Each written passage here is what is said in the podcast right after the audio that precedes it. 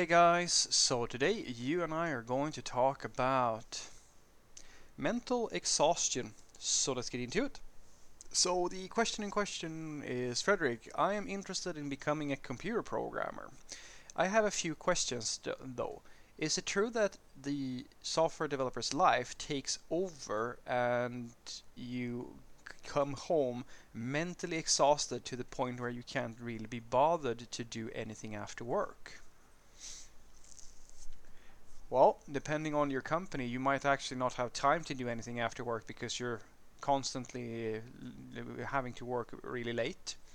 And so your your your life kind of gets uh, depends on you, of course. But you, your life can, if you if you don't have a backbone, and you work in the wrong com company, get reduced down to you literally going between the office and home. Like you have no other time to do anything.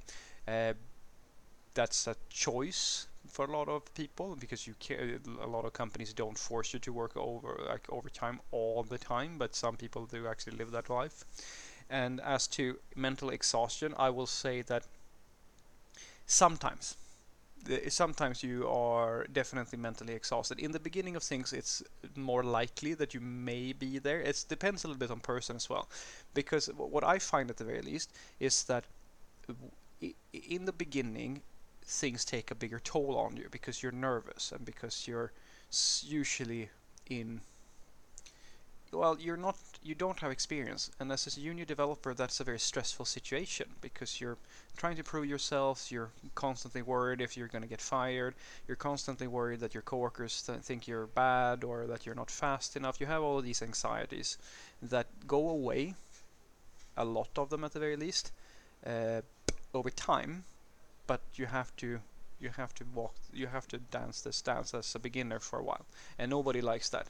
It's uh, i mean have you ever tried if you've ever tried to do anything where you have to put yourself a little bit out there and take some risks that's not it's not usually not something that you enjoy at first but after a little while it feels better and better and then it feels pretty good because you go from not being able to do it all that well to actually being pretty good or uh, uh, pretty good I like to say that your self-confidence is usually measured by the scale. And the scale is a subjective thing. It's just an internal like measurement that you have that everybody has, which is super subjective, where you know roughly where you are in comparison to everybody else and where you want to be in comparison to where you are. And the higher up on the scale or the ladder, regardless of what it is. It can be looks, it can be fitness, it can be money, it can be social status, it can be anything. Uh, the higher up uh, from your start point you go, the better you will feel about yourself. And whenever you try to get a new skill, you start very low on that scale, usually. Well, depends on the person, of course, and aptitudes and so forth.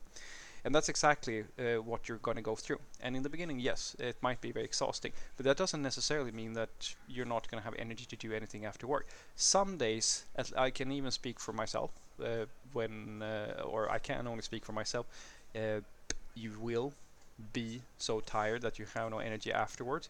I highly recommend that if you're going to be a software developer, take your health very seriously try to remember now that if you work as a construction worker or you work in say logistics or anything where you have to move around a little bit you're going to require you're going to stimulate your body.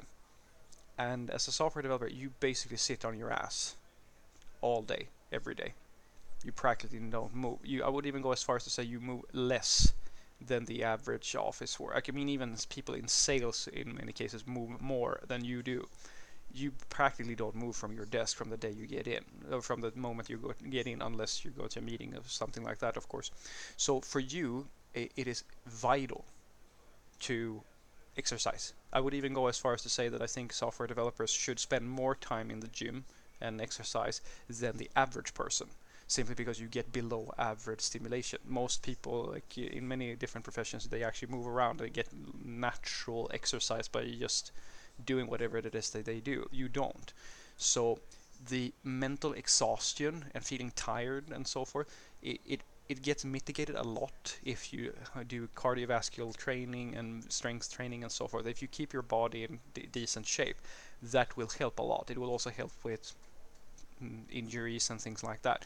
And you should absolutely do that. But sometimes, even if you do that, you will have these really mentally draining things. Like for me, an example is if I have been working on a story for way too long, let's say it's been delayed a few times and there's been like last minute changes three or four times, and I just want to get the fucking thing out the door. It actually happened this week, uh, like this last Friday. I was so happy to be able to just leave that fucking thing and go and have my uh, you have uh, let the weekend start and just recharge my batteries because I was mentally drained by Friday because uh, it because I've been I've been working on that thing for so long. It's super boring. It's like super problematic. A lot of things going on. A lot of context context switching back and forth and issues and stuff like that. And finally, you just can mentally let go of the thing and relax. And that is very important. You need to recharge your batteries. And sometimes even if you have worked for a while and you kind of on a normal day feel pretty good like because i mean usually i don't at least i don't feel all that drained after work.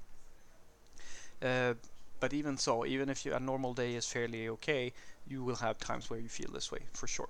So what i want you to take away from this is that it is absolutely true that a, to a degree the software developer's life can like can take over and start flowing into your personal life. You can make a choice and say that no i'm not going to be one of those uh, slave programmer who programmers who work all the time and always go do overtime and so forth. That is very it, it's much easier to have that attitude in the beginning of things because you then you have market value and you have a bit of flexibility if someone decides that hey you know what? We only hire people who work overtime all the time because otherwise we fire will fire you uh, so be ready for that. That uh, in the beginning you might be in a situation where this does take over your life in in a sense, not because it has to, but rather because you either don't have a choice or you're too scared to say anything about it. Uh, but apart from that, no, it doesn't take over your life unless you let it. That's what I'm trying to say.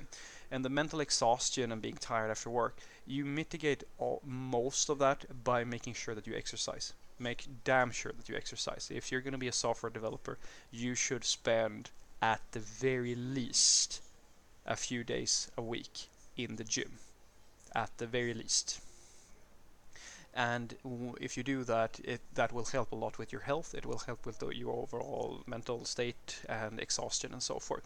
But some days you simply you need to unplug afterwards. You just want to go home and lie in bed because it's been draining to work on a really tough story or something that's really really boring but needs to get done and we're all different some people really love some stuff that drains other people and vice versa but you will have days like that have a great day